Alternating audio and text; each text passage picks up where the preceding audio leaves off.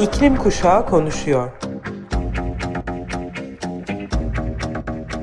Hazırlayan Atlas Sarrafoğlu.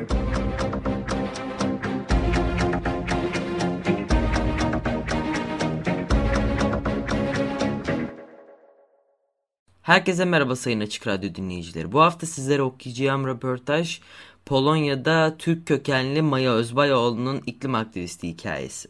Maya Özbayoğlu Polonya ve Türkiye'de büyümüş. ABD doğumlu 17 yaşında bir iklim aktivisti. FFF Polonya ve Youth for Climate Türkiye'de aktif olarak yer alıyor. Aktivizm yolculuğuna 15 yaşında başladı. O zamandan beri de çeşitli grevlere katılıp çeşitli kampanyalarda çalıştı. Greenpeace Fark Yaratanlar Eylem Kampı gibi birçok konferans, atölye ve kampa katıldı. Aynı zamanda iklim krizinin felsefesi yönleri hakkında da çok tutkulu ve bir süredir bu konuda yazıyor. Eserleri hem yerel hem de ulusal gazetelerde yayınlandı. Maya hakkında daha eğlenceli bir not ise mutlu bir köpek sahibi. Adı Zelda ve okul ya da aktivizmden arta kalan zamanında onu yürüyüşe çıkarıyor ve onunla oynuyor. İlk soru. İklim aktivisti olmaya karar vermendeki sebep ve ilham kaynağın neydi? Hayatımda bir iklim aktivisti olmaya karar verdiğim bir dönemi tam olarak belirtemiyorum. Aslında iklim değişikliğinin ne kadar kötü olduğu hakkında bir belgesel seyretmiş ya da korkunç bir makale okumuş değilim. Daha çok kendime eğittim, yeni insanlarla tanıştığım ve aslında bir iklim aktivisti olduğumu fark etmem gibi bir süreçti bu. Elbette Al Gore'un Uygunsuz Gerçek ve Leonardo DiCaprio'nun Tufan'dan Önce adlı belgesellerini izledikten sonra her şeyden o kadar bunalmıştım ki bu kadar zarara hali hazırda katkıda bulunuyor olduğumuza inanamadım. O kadar zaman. Aktivizm kelimesine gerçekten aşina değildim ve dürüst olmak gerekirse değişime gerçekten katkıda bulunabileceğim herhangi bir yolda bilmiyordum. Kendimi daha fazla eğittikten ve aktivistlerle tanıştıktan sonra farklı atölyelere katıldıktan sonra aktivizmin insanlığın iklim kriziyle mücadelesine yardım etmek için herkesin kullanabileceği en güçlü araç olduğunu fark ettim. Kendi türümüzün bu kadar büyük bir felakete katkıda bulunduğuna inanamıyorum. Ancak tüm gerekli bilimin önümüzde onlarca yıl önce dikkat çekmiş olmasına rağmen daha da büyük ölçüde zarar vermeye devam ettiğimize ve hala bu varoluşsal krize bir acil durum olarak bakılmamasına inanamıyorum. Bu düşünceye dayanamadım ve kendimi gittikçe daha da ettikçe bu paradoksu ele alabilmem için tek yolun aktivizm olduğunu fark ettim. Böylece nihayet aktivizmin gerçekten ne anlama geldiğini anladığım noktada gerçek çalışmalarım başladı. Aktivizmle ilgili ne tür zorluklarla karşılaşıyorsun? Polonya'daki siyasi durum şu anda gerçekten istikrarsız. Gittikçe daha fazla insanın hükümete karşı çıkmasıyla polis daha da acımasız davranıyor. Çoğu zaman çok genç insanlar benim yaşımdaki insanlar yalnızca insan hakları karşıtı hükümeti protesto ettikleri için tutuklanıyor, dövülüyor ya da biber gazıyla karşılık görüyor. Bir iklim grevine katıldıktan sonra polis tarafından ismim alındı. FFF Polonya'dan bir aktivistimiz yakın zamanda çevre yasağını çiğnediği için hapis cezasına çarptırıldı. Oysa o sadece kısa bir süre megafonda konuşmuştu. Durum o kadar istikrarsız ki polisin evinize gelip gizli bir bilgiyi saklayıp saklamadığınızı kontrol edeceği gün ve saati asla bilemezsiniz. Ailenden, arkadaşlarından ve okulundan destek görüyor musun? Eğer öyleyse seni nasıl destekliyorlar? Evet, ailem ve arkadaşlarımdan, çoğunlukla aktivist arkadaşlarımdan kesinlikle destek alıyorum. Ne zaman kendimi kötü hissetsem ya da umutsuzluğa kapılsam, iklim endişesi yaşasam beni çekip çıkarıyorlar umutsuzluktan. Ayrıca stresli polis durumları söz konusu olduğunda bana büyük destek sağlıyorlar. Onlar gerçekten en iyisi ve böyle insanların yanında bulunduğum için bundan daha minnettar olamazdım. Yarı Polonyalı yarı Türkiye'lisin. Hem FFF Polonya'da hem de YFC'de Türkiye'de aktifsin. Ve pek çok kampanya ve çalışma grubu ile çalışma fırsatı buluyorsun. İklim aktivisti olduğundan beri hayatın nasıl değişti? Hareket içinde bu kadar aktif olmanın eksikleri ve artıları neler?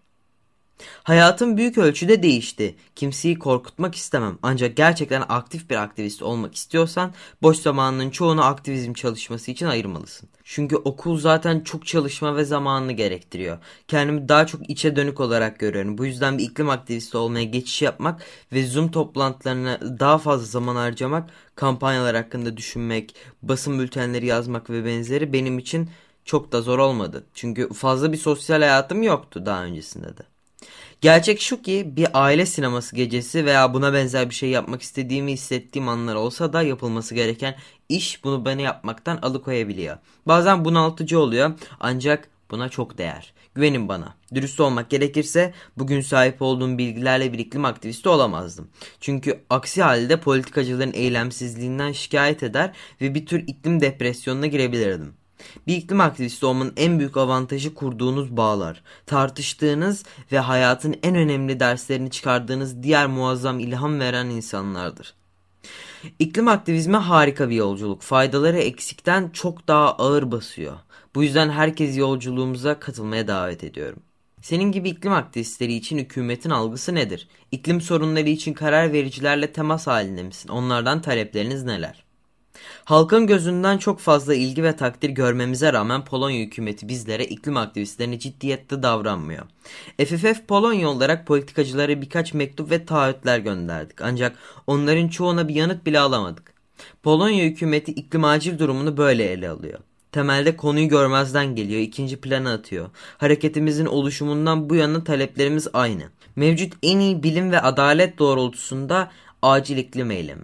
Üzücü gerçek şu ki iktidardakilerin gözünde tanınmayana kadar taleplerimiz sadece talepleri olarak kalacak. 2030'da kendini ve genel olarak dünyayı nasıl görüyorsun? Bu yanlış sistemi tersine çevirmemizde başarılı olacağımızı düşünüyor musun? Bu çok zor bir soru. Dürüst olmak gerekirse bunu gerçekten düşünmedim. Gelecek hakkında düşünmemeye ve şimdiki zamana odaklanmaya çalışıyorum. Çünkü nihayetinde iklim krizini uzak tarihler düşünerek veya belirleyerek değil, bugün gerçek anlamda harekete geçerek çözeceğiz. İşte bu yüzden soruda da belirtildiği gibi dünyanın 5 yıl hatta 10 yıl sonra nasıl görüneceğini hayal bile etmemeye çalışıyorum. Buna cevap vermek için iyimser mi yoksa kötümser mi olduğumu beyan etmem gerekir. Ancak bunu gerçekten yapmak istemiyorum. Çünkü kimseyi iklim aktivisti olmaktan caydırmak istemiyorum. İnsanları iklim krizi konusunda bilinçlendirmek için ne gerekli? Bunun için bireysel ve hareket olarak neler yapmalıyız sence? Bugünlerde toplumlarımızda iklim kriziyle ilgili farkındalığın oldukça yüksek olduğunu düşünüyorum. Bu son 10 yıllar boyu pek çok kişi hareket ve kuruluşların sıkı çalışması sayesinde gerçekleşti. Bugün gerekli olduğunu düşündüğüm şey politikacıların yeşil bandlama çözümlerinin arkasında saklanan yasal boşluklar ve boş sözler hakkında kamuoyu bilgilendirmek. Şu anda daha tehlikeli bir olgu olarak gördüğüm şey 2030 ve 2050 için hedefler belirleyerek durum böyle olmasa da yeterli önemin alındığını izlenimini veriyor olmaları. Rolümüzü iklim aktivistleri ve iklim hareketleri olarak bu gizli boşlukları ortaya çıkarmak. Toplumlarımızı bu tür politikacıların bizi içine sokabileceği fiili durum konusunda eğitmek ve noktada birleştirip iklim krizini bir kesişimsel kriz olduğunu göstermek olarak görüyorum. Yaşadığın ülkedeki en büyük iklim sorunu sence nedir? Bence en büyük sorunlar arasında su kıtlığı ve daha sık yaşanacak kuraklıklar olarak düşünüyorum. Bu görüşüm. Polonya'nın su kaynaklarının çok az olmasından ve bu açlıkla karşı karşıya kalan ülkelerin biri olmasından kaynaklanıyor. Suyun her türlü yaşamı sürdürmek için gerekli olduğunu biliyoruz. Bu yüzden ondan yoksun bırakmanın feci sonuçları açacağını biliyoruz. Merhaba sayın Açık Radyo dinleyicileri. Bugün Youth for Climate aktivistlerine neden boş vaatler istemediklerini soracağım. İlk önce e, sözü Resul'e vermek istiyorum. Neden boş vaatler istemiyorsunuz?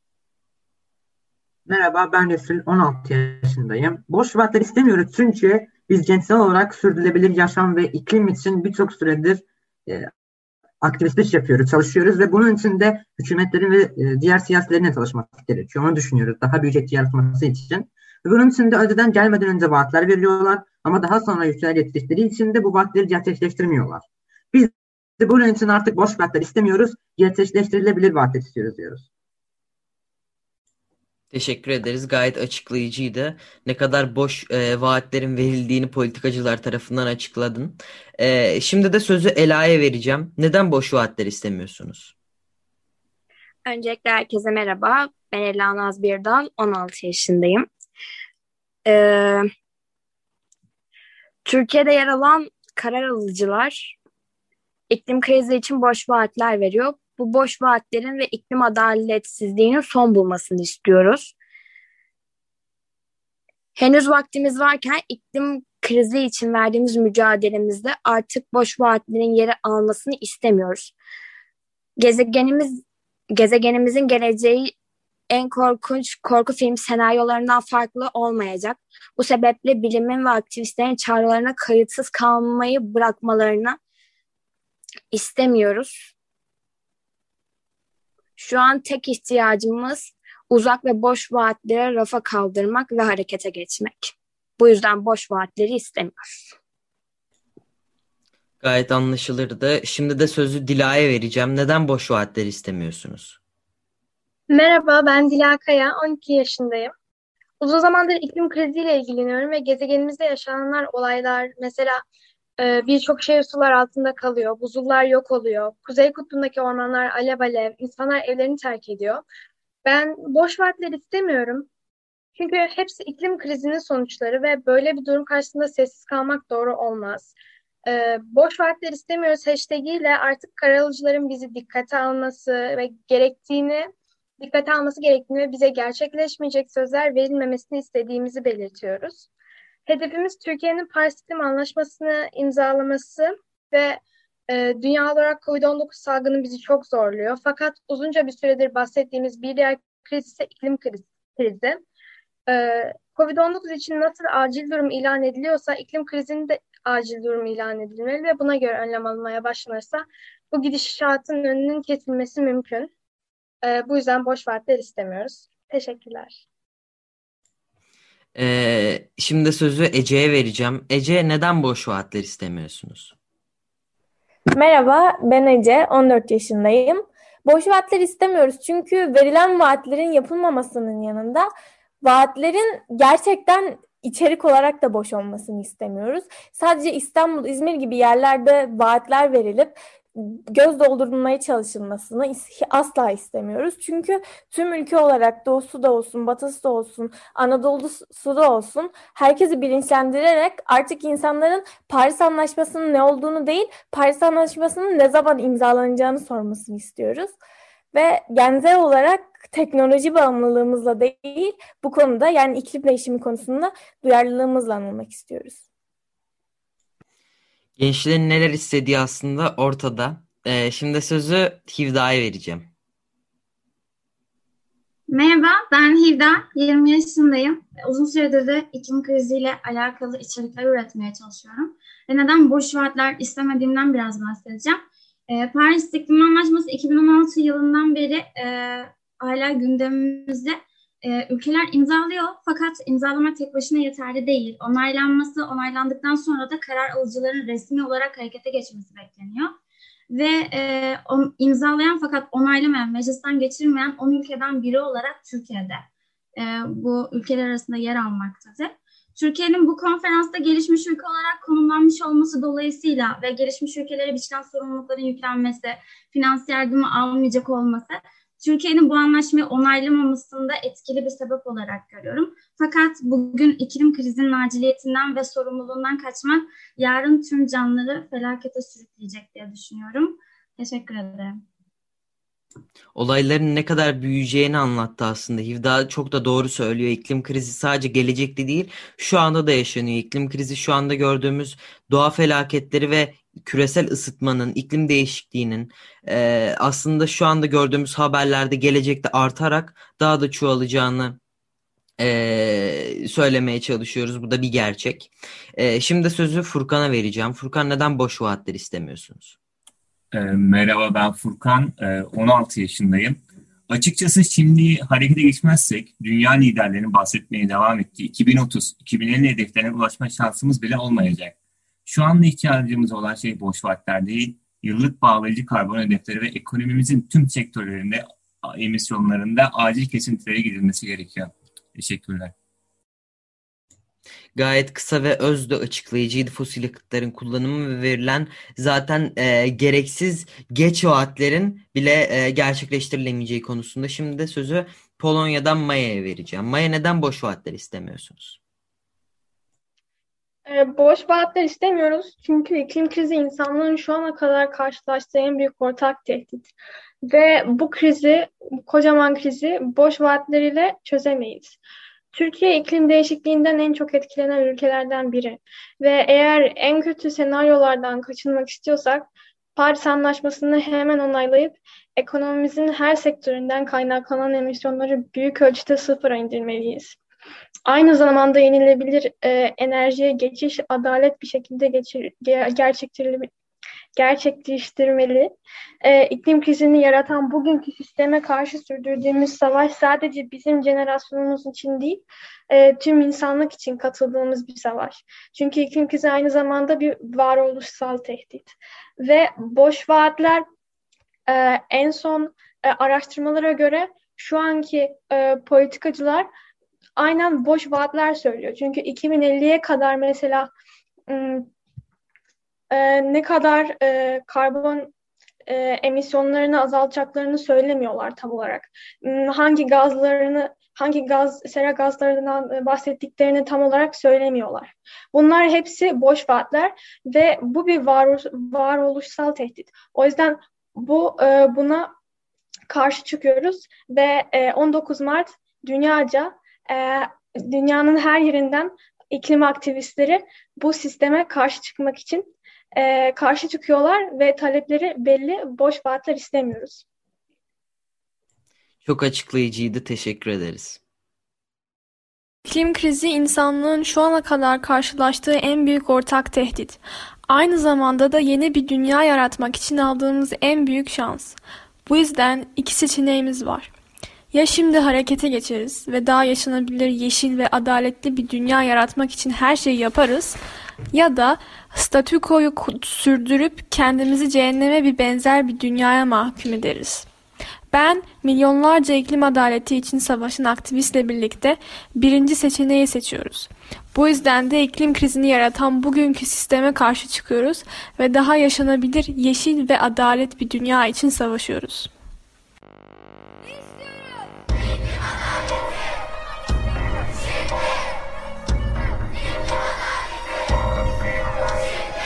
İklim Kuşağı konuşuyor. Hazırlayan Atlas Sarrafoğlu.